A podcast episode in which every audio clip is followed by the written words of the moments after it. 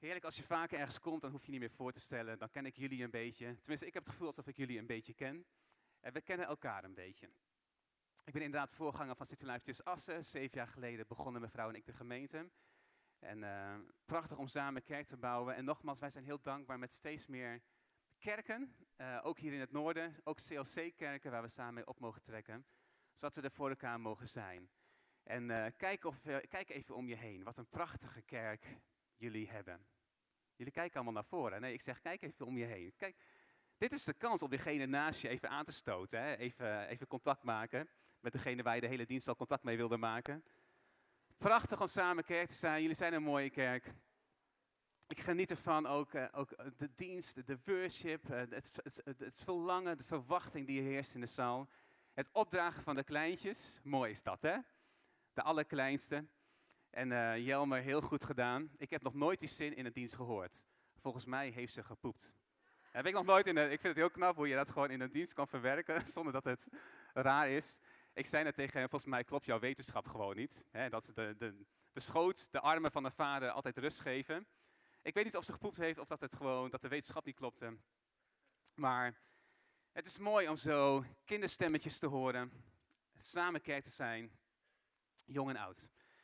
Ik hoop dat je verwachting hebt, ook van vandaag, wat ik net ook in het gebed zei. Ik probeer mezelf altijd te waken voor het gevoel van, oh ja, het is zondag, we moeten weer naar de kerk. Dus we moeten maar en we gaan maar. Ik probeer me altijd open te stellen voor, voor nieuwe dingen die God mij wil laten zien. Uh, nieuwe groei in mijn leven, groei in mensen om me heen. Maar niet alleen persoonlijk, maar ook voor ons samen als kerk. Hier niet, maar soms ergens anders kun je het gevoel hebben van, nou, we vinden het allemaal wel prima zo. Ik heb mijn kerk en ik heb mijn plekje gevonden, klaar. Maar ik geloof dat God ons als, ons als kerken ook steeds weer nieuwe paden, nieuwe wegen wil laten zien. Dat we altijd met verwachting ook mogen kijken naar de stad, de omgeving waarin we leven. Als CLC zeggen we ook dat ons, ons doel is dat mensen God leren kennen, vrijheid ervaren en verschil maken. En die eerste twee stappen, die zijn leuk, want die gaan over mij. Oh, dat ik God mag leren kennen, dat ik vrijheid mag ervaren en dat vinden we allemaal heerlijk. Maar God doet dat met een doel.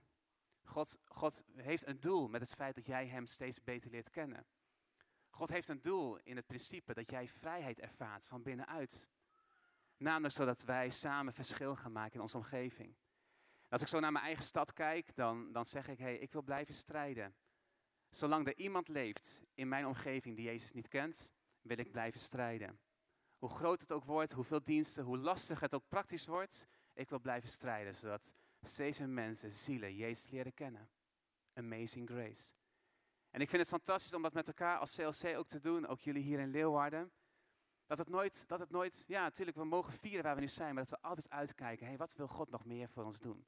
Hoe wil Hij ons als kerk gebruiken? Want Hij wil ook dat wij als kerk steeds meer verschil gaan maken. Dus verwachting hebben, ook van deze dienst. Vandaag wou ik het hebben over die genade. En de band heeft daar prachtig over gezongen. Over die Amazing Grace. Kennen jullie dat nummer Amazing Grace? Dat stamt uit het jaar 17 nog wat. Ik zie wat mensen knikken. Kennen we het nummer? Ja, heel goed. Ik hou van een beetje reactie in de zaal. Daar moet Assen nog in groeien, maar jullie doen het al vanuit jezelf. Leuk hè, dat ik jullie steeds kan eren en dan Assen een beetje naar beneden kan. Daar doe ik het misschien net andersom. maar ik heb, uh, we hebben, ik, ik, heb, dat, ik heb de, de, de tekst niet, maar muzikaal, ik heb een heel mooi stuk gevonden.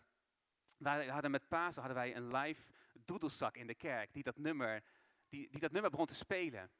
En Doedelzak moet je niet elke week in de dienst hebben, maar af en toe is dat wel heel mooi.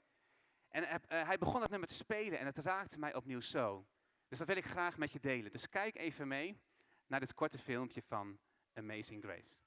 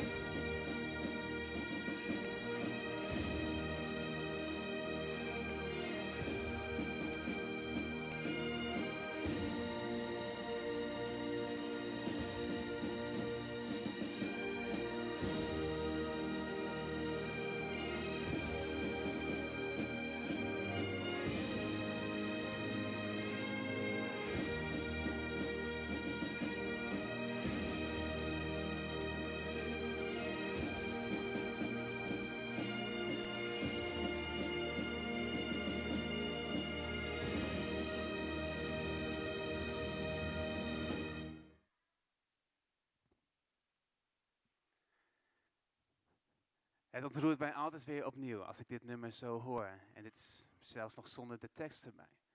En je ziet de enorme schepping van God, de schepper, die in zijn almacht het allemaal geschapen heeft. En dan tegelijkertijd zijn genade. Zo mooi. Dus ik wil het vandaag hebben over Amazing Grace.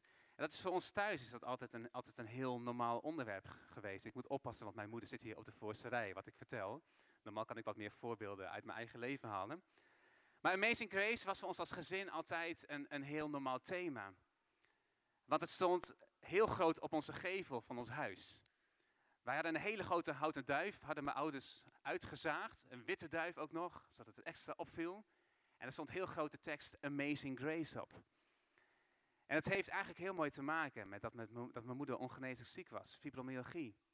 Maar dankzij een wonder van God, wat alleen Hij doet, was zij genezen. En dat is eigenlijk opnieuw precies wat genade is. Iets wat wij niet kunnen, iets wat wij niet kunnen krijgen, iets wat wij zelfs niet verdienen, dat God het toch geeft. Dus zijn verlangen was om Amazing Grace enorm op de gevel van ons huis te zetten. En dat was voor ons als kinderen was het soms wel een beetje wennen. Want als ik dan moest uitleggen waar ik woonde, dan kon ik allemaal dingen zeggen. Ja, bij, tegenover die hoge flat, bij die vijver. Nee, nee, ik weet het nog steeds niet. Nou, bij die sportvelden, je weet wel daarachter. Nee, ik weet het niet. Nou, je voelt hem wel aankomen. Als ik dan zei, ah, dat, bij die duif. Oh, bij die duif. Woon jij daar? Nou, daar woonden wij. Amazing Grace. Ik was vorig jaar op de Hillsong Conference in Londen. En dan zit je daar met duizenden mensen. En daar kwam pastor John Gray. Dat was zo'n enorme beer van een kerel. En die kwam op en die zei niks. En die begon gewoon vanuit zichzelf Amazing Grace in te zetten. Maar met zo'n stem, dat zou mijn droom zijn. Het zou zo'n bucketlist ding zijn. Ooit misschien ga ik dat doen op zo'n manier dat mensen kunnen meezingen ook nog. Maar hij zette dat nummer in. En dat raakt me elke keer opnieuw, Amazing Grace. Dus wat ik eigenlijk wil doen, is jullie kort meenemen naar het ontstaan van het nummer. En daarna dat we vanuit de Bijbel heel mooi kijken wat het voor ons betekent.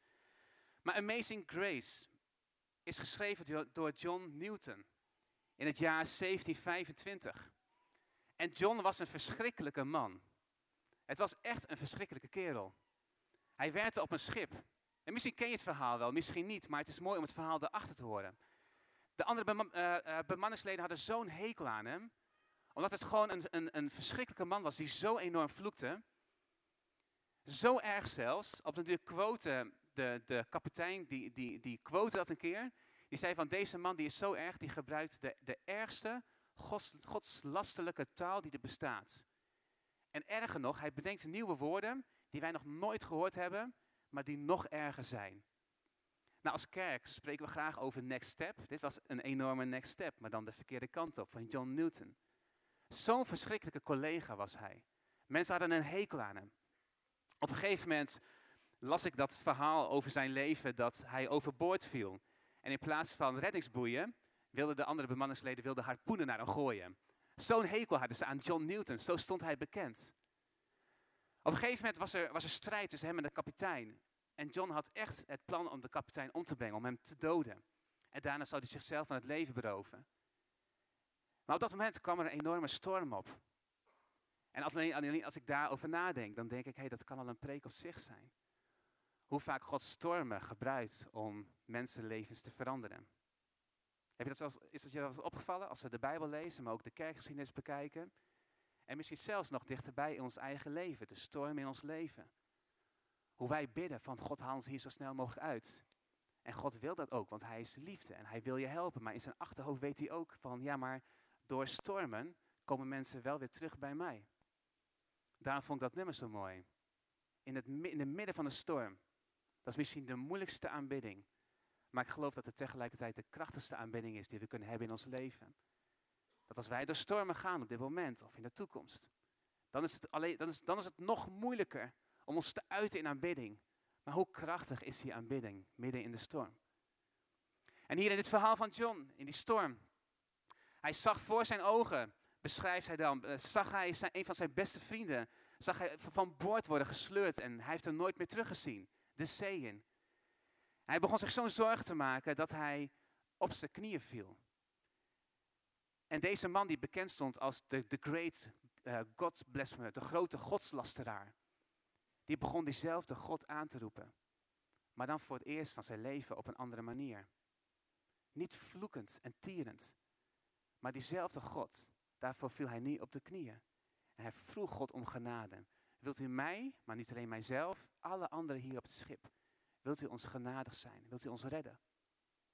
Nou ja, lang verhaal kort, je raadt het. Uh, God kwam met zijn redding en ze overleefden dus de storm. En vanaf dat moment begon zijn leven te veranderen. Hij begon meer de Bijbel te lezen. Hij begon meer tijd met zijn schepper. Hij begon meer met tijd met Jezus door te brengen.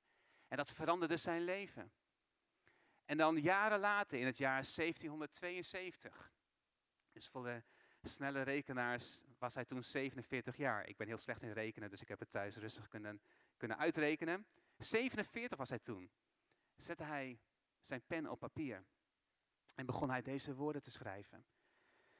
Amazing grace, how sweet the sound that saved a wretch like me. I once was lost, but now I am found. Was blind, but now I see. It was grace that taught my heart to fear, and grace my fears relieved. How precious did that grace appear, the hour I first believed. En hij gaat door, je kent het. Hoe mooi is het om het verhaal achter zo'n nummer te leren kennen. En we zien hier een man die zo diep zat, zo gebroken, zoveel pijn. Zich zo afreageerde op God. Maar die uiteindelijk de amazing grace, Gods genade, letterlijk in zijn leven ervaarde. En hij kon niet anders dan dit nummer niet gewoon grace noemen, maar amazing. Hij was er verbaasd, verbijsterd, wonderbaarlijk. Er waren geen woorden voor amazing grace. En ik denk, als ik over genade spreek, dan, dan, dan zal ik altijd tekortschieten. We kunnen hier samen als kerk deze ochtend kort over nadenken. Maar Gods genade is zo onbeschrijfelijk. Het is altijd zoveel groter als wat wij kunnen benoemen. Maar ik ga het proberen. Aan de hand van de, van de brief aan de Efeziërs van Paulus. In die brief zie je heel mooi drie stappen terugkomen. Die alles met genade te maken hebben. De eerste stap zie je Paulus zeggen, u was. Wij waren. Als we kijken terug naar het verleden, u was. Maar dan de volgende stap zie je in zijn schrijven, maar God. God komt op het toneel. God doet iets. En de derde stap zie je heel mooi in hetzelfde hoofdstuk. Hoe dan? Nou, door genade. Niet door eigen werken, maar alleen door wat God heeft gedaan. Dus we gaan naar het eerste punt. U was. U was. Wij waren. En dat lezen we in Efezes 2, vers 1. Daar staat letterlijk, u was dood door de misstappen en zonden. U was dood door de misstappen en zonden. Dit is niet echt zo'n happy tekst misschien om te lezen op zondag. U was dood door uw misstappen en zonden. Het is soms zo fijn om over de happy teksten in de Bijbel te spreken, die teksten waar we allemaal door bemoedigd worden. Maar we willen niet alleen over een paar stukken in de Bijbel spreken. Weet je, we willen de Bijbel als een geheel pakken. En dit is onderdeel van zijn woord.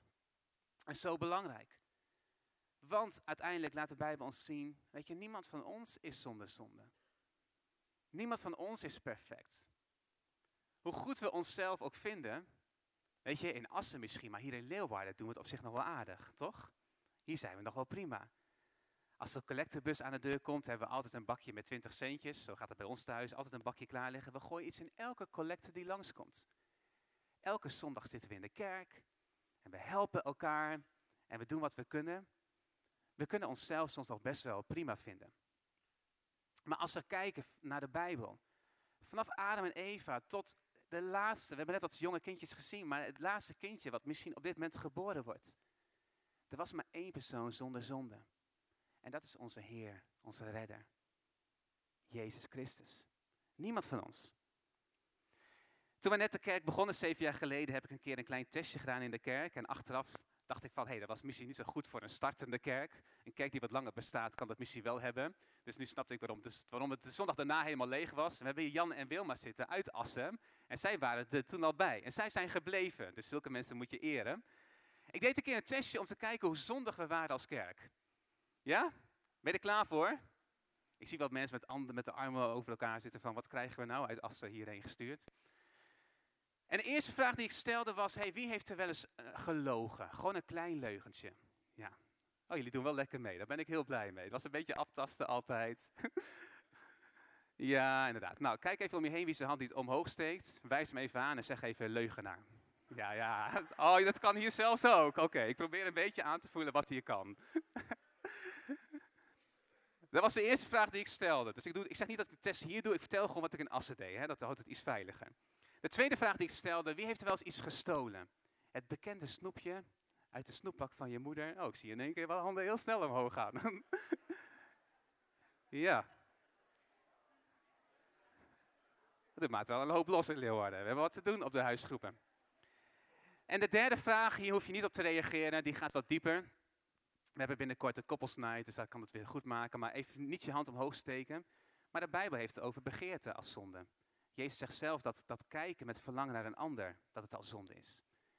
Dus dat zou een derde vraag kunnen zijn. En nogmaals, niet je hand omhoog steken op dit moment. we houden de rust. Maar begeerte, wie, wie kent dat? En ik denk als we zo om ons heen kijken,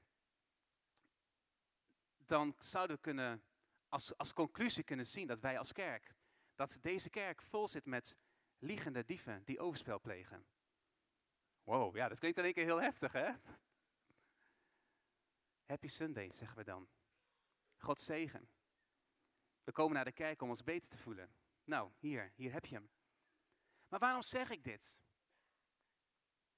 Dit ik geloof, ik denk en ik weet zeker dat schuld het beste startpunt is om genade echt te kunnen begrijpen. Schuld is het beste startpunt om genade echt te begrijpen.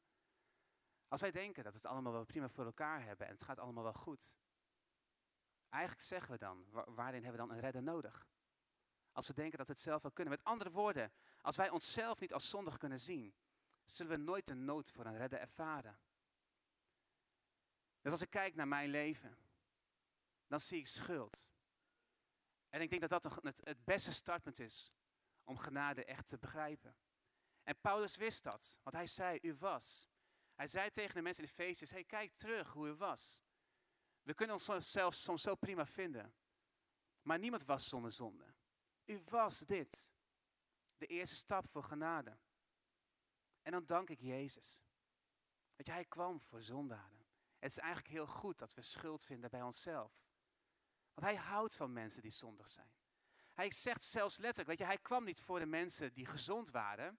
Met andere woorden, hij kwam niet voor de mensen die zichzelf wel prima en oké vinden. Hij kwam juist voor de mensen die op hun knieën vielen en zeiden, Jezus, ik kan het niet. Ik ben het niet waard. Weet je, dat zijn de harten die hij zoekt. Het moment in de tempel dat de fariseeën, de geestelijke leider, weet je, dat hij daar begon te bidden en een zondaar naast hem. En hij kon alleen maar bidden, God bedankt dat ik niet zo ben zoals hij. En die zondaar die viel op zijn knieën en die, die zei, God ik ben het niet waard. Weet je, voor wie heeft hij genade? Voor wie vindt hij barmhartigheid? Dus hij kwam juist voor de zondigen. Hij kwam juist voor degenen die niet zonder hem kunnen. Hij kwam juist voor degenen die gebroken zijn. Voor degenen die pijn hebben. Hij kwam om mensen vrij te zetten. Dus daarom zei Paulus, u was. En nogmaals, het leven van Paulus zelf is hier een fantastisch voorbeeld van. Je kent het. Het heeft heel veel overeenkomsten zelfs met John Newton, de schrijver van Amazing Grace. Je kent het verhaal waarschijnlijk. We kunnen soms heel snel zeggen van, hé, hey, dat ken ik wel. Paulus, zoals hij christenen vervolgde. Hij jaagde ze op, hij pakte ze op, hij gooide ze in de gevangenis. En uiteindelijk vond hij die genade bij Jezus. Maar we kunnen zo snel denken, dat verhaal kennen we. Maar als je dat dan in deze tijd zou plaatsen. Paulus die alles deed wat hij kon om christenen op te pakken. In deze tijd, als we om ons heen kijken, dan zien we soms aanslagen, zien we plaatsvinden, zien we gebeuren in kerken, op gelovigen. Verschrikkelijk wat we zien gebeuren.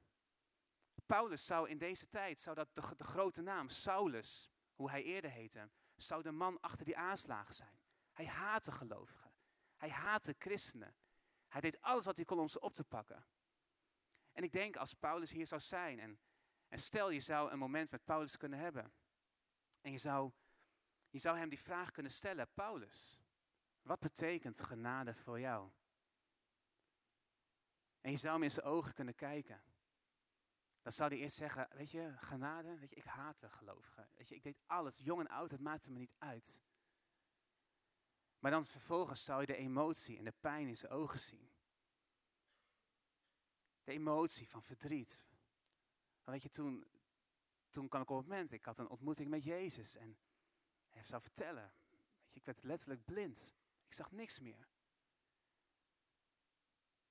En hij stuurde een gelovige om, om voor mij te bidden. En letterlijk, wat het nummer ook zegt, I was blind, but now I see.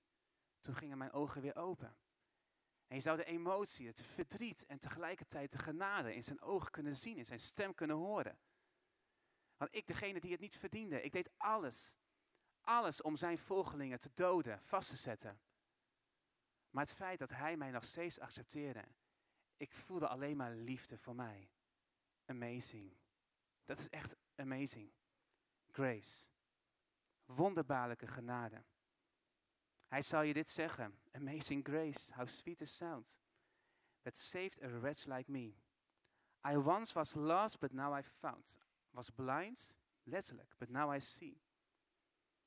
Dat was u was. We kunnen genade niet snappen als we niet terugkijken naar hoe wij waren. Maar daar stopt Paulus niet. Hij gaat verder. Hij gaat verder met maar God. Maar God. In Efezes 2, vers 4, daar staat maar omdat God zo barmhartig is. Omdat de liefde die hij voor ons heeft opgevat zo groot is, heeft hij ons, die dood waren, u was, nogmaals, door onze zonde, samen met Christus levend gemaakt. Het is niet het eind, u was. God zag ook hoe wij waren, dat we een redder nodig hadden. En toen kwam maar God. Maar omdat God. Weet je, maar wat heeft hij dan gedaan? Wat heeft hij dan gedaan? Maar God. Het mooiste voorbeeld is als we teruggaan. We hebben pas geleden Pasen gevierd. De opstanding van Jezus. Het volk Israël vierde het Paschafeest. En Pascha was iets wat ze elk jaar opnieuw, waar ze zichzelf aan herinnerden. Vroeger waren wij, hè, u was, wij waren slaven in Egypte. Maar God, toen kwam God en die redde ons. En hoe deed hij dat? Ze, ze, moesten een gaaf, een perfect lam vinden. Het slachten en het bloed aan de deurposten smeren. Weet je, en zo werd het hele volk gered. En toen jaren later, jaren later, toen was er opeens Jezus. Jezus Christus. Het lam van God. En datzelfde bloed, dat, dat vloeide ook voor de mensen. En dat werd, werd eigenlijk letterlijk gesmeerd aan het houten kruis. Het stroomde naar beneden. De lammetjes toen en Jezus, allebei met hetzelfde doel, om mensen te redden. Maar het grote verschil was dat Jezus weer opstond uit de dood. De dood overwonnen heeft. En daardoor ons eeuwig leven heeft gegeven. Die man die nooit zonde gekend heeft. Dat is wat hij letterlijk deed. Hij stierf om ons leven te geven. En daarom, maar God. Hij was degene die, ook al verdienen we het niet, zoveel genade had voor ons. Daarom kwam hij, het perfecte lam, om voor ons te sterven, opstaan uit de dood, om ons leven te geven. God was degene die zoveel genade heeft voor mij, voor jou. Maar als ik het dan doorspeel naar ons eigen leven, en ik maak het wat praktischer, want daar hou ik van, dan denk ik dat we soms zo weinig genade kunnen hebben voor anderen. We kunnen soms zo hard zijn voor anderen. Die God, Jezus, die het perfecte voorbeeld geeft van genade. Zoveel genade is. En soms kunnen wij zo weinig genade hebben voor de mensen om ons heen. We danken God voor de diensten. We hebben het goed gehad en we hebben, we hebben een mooie tijd gehad. En we stappen straks weer in de auto. En op de plek waar wij voorrang hebben, krijgen we in één keer geen voorrang. En weet je, we, we, we, we steken een vuist omhoog, geen vinger, maar een vuist. En we rijden verder en we komen thuis en je kinderen zijn onrustig en ah, weet je, je, schiet een keer uit je slof. Op het voetbalveld, ik heb in Brazilië gewoond en dan ging ik met voorgangers voetballen. Nou, dan leer je elkaar kennen. Ik dacht van, nou, dat zijn voorgangers, die geven het goede voorbeeld. Maar de Braziliaanse voorganger op het voetbalveld is een heel ander persoon. Die zijn zo hard tegen elkaar, die gaan er met gestrekt been in. En de wedstrijd was afgelopen en ik was nog steeds helemaal pist. Gewoon van, oh, weet je, hoe, maar het leuke is, zij gingen gelijk weer heel vriendschappelijk met elkaar om. Dus ze kunnen dat ook weer heel snel weer loslaten. Maar ik zat nog helemaal vol irritatie van die gestrekte benen die ik in mijn nek en in mijn knieën en overal kreeg. Genade. Hij geeft zo'n perfect voorbeeld. Maar soms kunnen we zo weinig genade hebben voor elkaar. En dit zijn nog voorbeelden in ons eigen leven. Maar dan genade in de kerk. Hoe genadig zijn we voor elkaar hier in City Life Church Leeuwarden? Hoe kunnen we soms zo makkelijk inzoomen op de kleine dingen van een ander? We kunnen soms dingen zo groot maken. Zoveel onrust creëren in de kerk.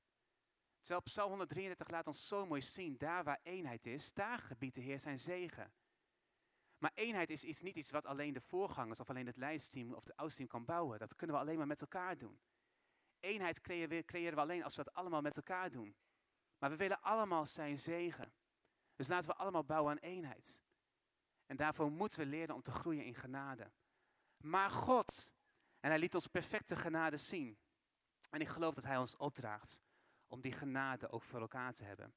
En ik zag dat Paul Scanlon een keer doen, een leider die, waar we meer mee optrekken. Hij had twee papieren bij zich.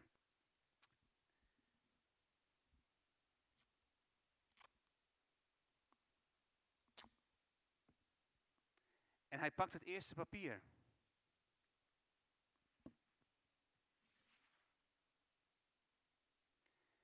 En hij zei, hey, dit is wat we doen, heel vaak als kerken. Onderling ook. Wij willen best wel genade voor elkaar hebben, willen elkaar best wel vergeven, willen elkaar accepteren. Maar daarvoor zou die ander eerst moeten veranderen. Ja, als die ander geen vergeving vraagt, weet je, hij is begonnen, laat hij maar bij, bij mij komen. Soms als kerk, als mensen binnenkomen. We zijn soms als kerken zo gefocust op, uh, weet je, uh, verander eerst maar eens. En als je wat meer op ons lijkt, dan kunnen we de volgende stap zetten. Dan pas gaan we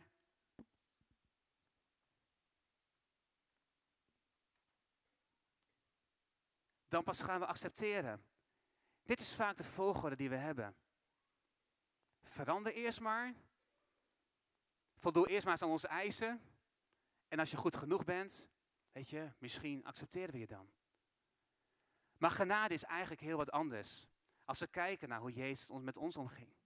Hij vroeg niet eerst om hey, te veranderen en als je dan maar goed genoeg bent, dan accepteer ik je misschien. Hij gaf het perfecte voorbeeld. Genade is eigenlijk accepteren. Zelfs als die ander dat niet verdient. Of zelfs als die ander niet verandert. Dus dat zou eerder zijn.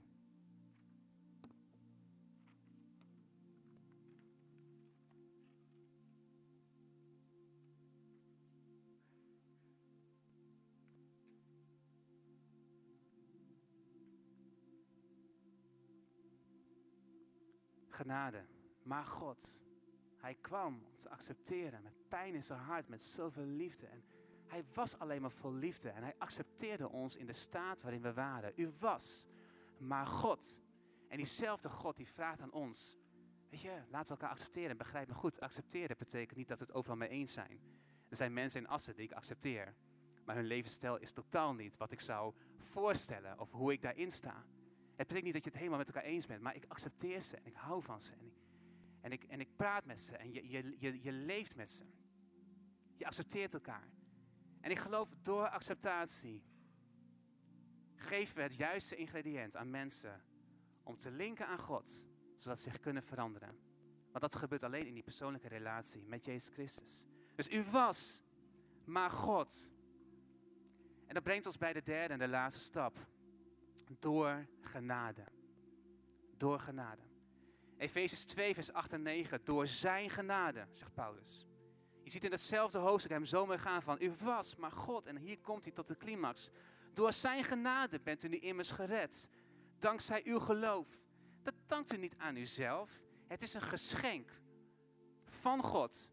En geen gevolg van uw daden. Dus niemand kan zich erop laten voorstaan. Het is niet omdat jij zo goed bent. Genade is iets wat we ontvangen, maar niet verdienen. Door genade niet door onze eigen verdiensten of door onze eigen goede werken. Deze wereld leeft vanuit de gedachte, hey, als ik werk, dan verdien ik mijn salaris. Zo is onze hele maatschappij opgebouwd. Wij denken dat we alles moeten verdienen. Maar we kunnen niet genoeg goede werken doen om zijn genade te verdienen. Want er is altijd een u was. Een schuld in ons leven. En Jezus kwam met het perfecte plan om die amazing grace te laten zien. Onze goede werken zijn het gevolg van onze redding omdat we zijn genade leren kennen en weten dat we gered zijn, willen we niks anders dan zoveel mogelijk goede werken doen en een zegen zijn voor anderen. Maar het is niet op zich onze redding. Het is het gevolg van onze redding. Niet door eigen verdiensten, door genade. Niet door religie of wetjes of regeltjes, door genade. Niet hoe goed je ouders zijn, door genade. Niet door jouw perfectie of door jouw intelligentie, door genade. En afsluitend denk ik eigenlijk, als we zo naar de Bijbel kijken, wat is genade? Dan brengt mij dat bij het verhaal van de zondige vrouw die bij Jezus wordt gebracht. Ze was betrapt op overspel. En de hypocriete geestelijke leiders, zij brachten haar bij Jezus. En ze zeiden, weet je, volgens onze wet moet ze gestenigd worden. En dat klopte. En Jezus zei niks. Hij ging zitten. Hij begon in het zand te schrijven. En we hebben geen idee wat hij schreef. Er zijn allerlei ideeën over. Ik hoorde iemand zeggen dat hij de zonde van de mensen begon op te schrijven. Van die leiders. Want je ziet ze één voor één, zag je ze afdruipen. Gingen ze weg. Eén voor één, geconfronteerd. En ze gingen weg. En Jezus keek die vrouw aan terwijl hij nog knielde in het zand. Hij vroeg, waar zijn, waar zijn je aanklagers? En die vrouw zei, ik heb geen aanklagers meer. Amen. Vind je dat niet mooi? Ik heb geen aanklagers meer. Voor jou geldt hetzelfde. Er zijn geen aanklagers meer. Ze zijn allemaal weg, Jezus. En Jezus keek eraan en hij zei, ga heen en zondig niet meer. Amazing grace. Ga heen en zondig niet meer. Wat is genade?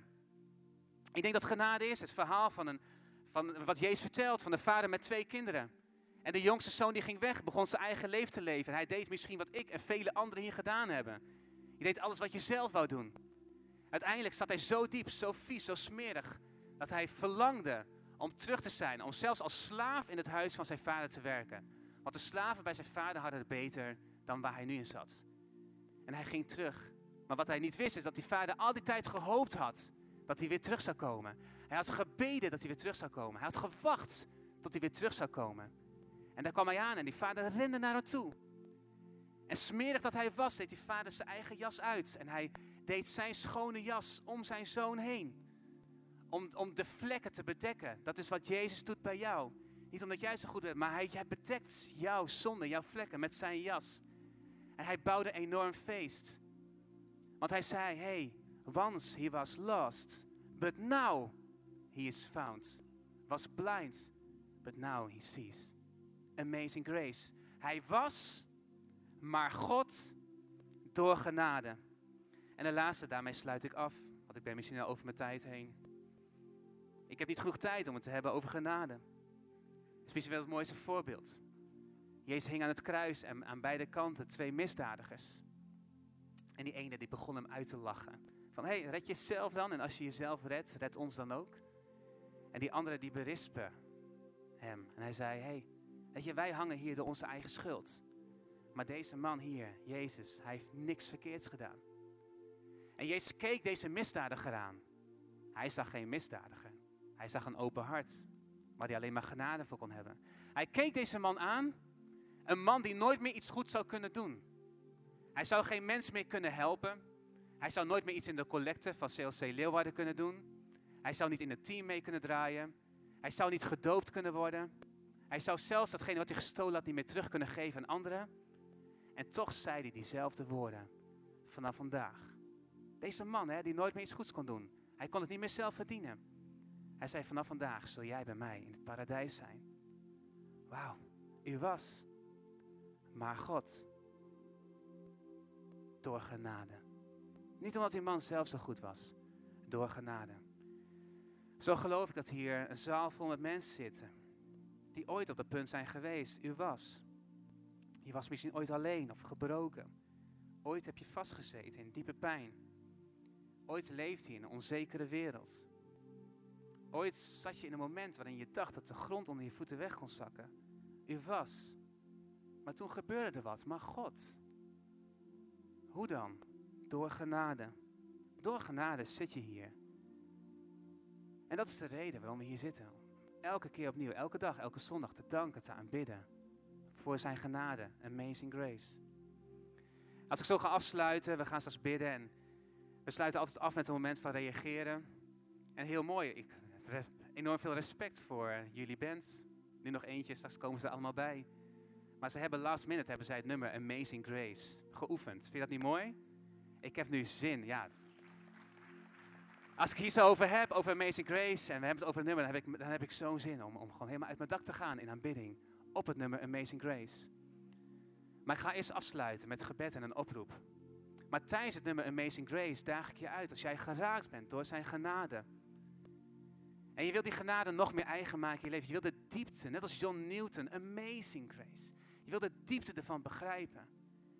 Dat we gaan naar hoe we waren, zondag. Maar God kwam. Ik verdien het niet, maar toch koos hij ervoor om te komen. Door genade. Dan is er ruimte om aan de zijkanten bij de platformen deel te nemen aan het avondmaal. Of als je gewoon gebed wil, ga dan naar een van die vier punten toe en neem het heilige avondmaal. Om zijn genade te vieren. Maar we gaan eerst bidden en ik wil een korte oproep doen dat als jij dat bent, je wil misschien opnieuw of voor het eerst je leven teruggeven aan deze God van genade. Deze God van amazing genade. Je bent hier niet zomaar. Dan is dit jouw moment. Eén moment. Eén keuze. Één redder, Jezus Christus, kan alles veranderen in je leven. Het gaat misschien niet altijd beter en soms kunnen we nog steeds tot diepe dalen gaan. Maar we weten dat we dan niet meer alleen zijn. Want die God van Amazing Grace, die wij midden in de stormen aanbidden, gaat met ons mee. En geeft ons die belofte, de zekerheid van eeuwig leven.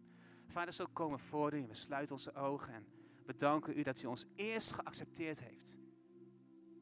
En dat we daarin mogen veranderen en steeds meer op u mogen lijken. En zoals we straks mogen zingen van Amazing Grace, ik bid dat we daar steeds meer zullen ervaren en proeven in ons leven, wat dat voor ons betekent. Dat we steeds meer de diepte van uw liefde, van het geloof mogen, mogen, mogen pakken in ons leven. Tegelijkertijd op dit moment doe ik een oproep voor diegenen die hier zitten. Het kan zijn dat je afgelopen tijd heel erg voor jezelf geleefd hebt, je eigen doelen. Misschien niet eens helemaal verkeerd, maar, maar Jezus was niet bepaald het centrum, het middelpunt van je leven. Het kan zijn dat je hier zit en zegt, hey, ik wil opnieuw mijn leven geven aan die God van Amazing Grace. En tegelijkertijd, misschien wil je wel opnieuw of voor het eerst die keuze maken. Omdat je midden in die storm zit en je merkt, je komt er zelf niet uit. En we hebben ook niet de kracht om er zelf uit te komen. Maar daarvoor is de juist naar de aarde gekomen, voor jou. En misschien begrijp je nog heel veel niet van het geloof, maar dat hoeft ook niet. Want de eerste stap is accepteren. Hij accepteert je om wie je nu bent. En jij mag zijn hand pakken. Als jij dat bent, terwijl de rest zijn ogen gesloten houdt, wil ik graag voor je bidden. Doe even kort je hand omhoog, zodat ik weet dat ik voor jou mag bidden. Ik zie hier een hand. Er zijn nog meer mensen hier vooraan, boven. Ik zie heel veel handen, jong en oud, achterin. Er zijn nog meer als ik ga bidden, nog meer handen. Ik zie overal omhoog. God ziet je hart, hij ziet je hand. En zo samen als kerk, zo zegenen we deze mensen die hier zitten. Deze keuzes die gemaakt zijn. Het is een keuze, het lijkt zo simpel van de buitenkant. Maar van binnen, geestelijk, is het enorm wat hier plaatsvindt. Redding, herstel van de belangrijkste relatie in je leven, de relatie met jou en je schepper. Wat alles zegt over amazing grace. En mijn gebed voor jou is, is dat je de diepte van zijn liefde, van zijn genade steeds meer mag begrijpen. En ik weet niet of je onderdeel bent van CLC Leeuwarden of dat je hier als gast bent. Maar ik daag je uit om onderdeel te zijn van deze prachtige kerk. Zodat je samen met anderen mag, mag groeien in het allerbelangrijkste in je leven. Datgene waar al het andere uit voort zal vloeien. Ik geloof als deze lijn, als deze relatie met jouw schepper goed is. Dan heb je alles om de andere relaties te bouwen in je leven. Zo zegen ik je. In Jezus' naam. Amen. Zullen deze mensen een applaus geven die deze prachtige keuze gemaakt hebben. God zegen voor jou. En we gaan nu samen zingen. Laten we gaan staan prachtige nummers, die prachtige woorden van John Newton samen beleiden. En nogmaals, het nummer is alle ruimte voor het avondmaal.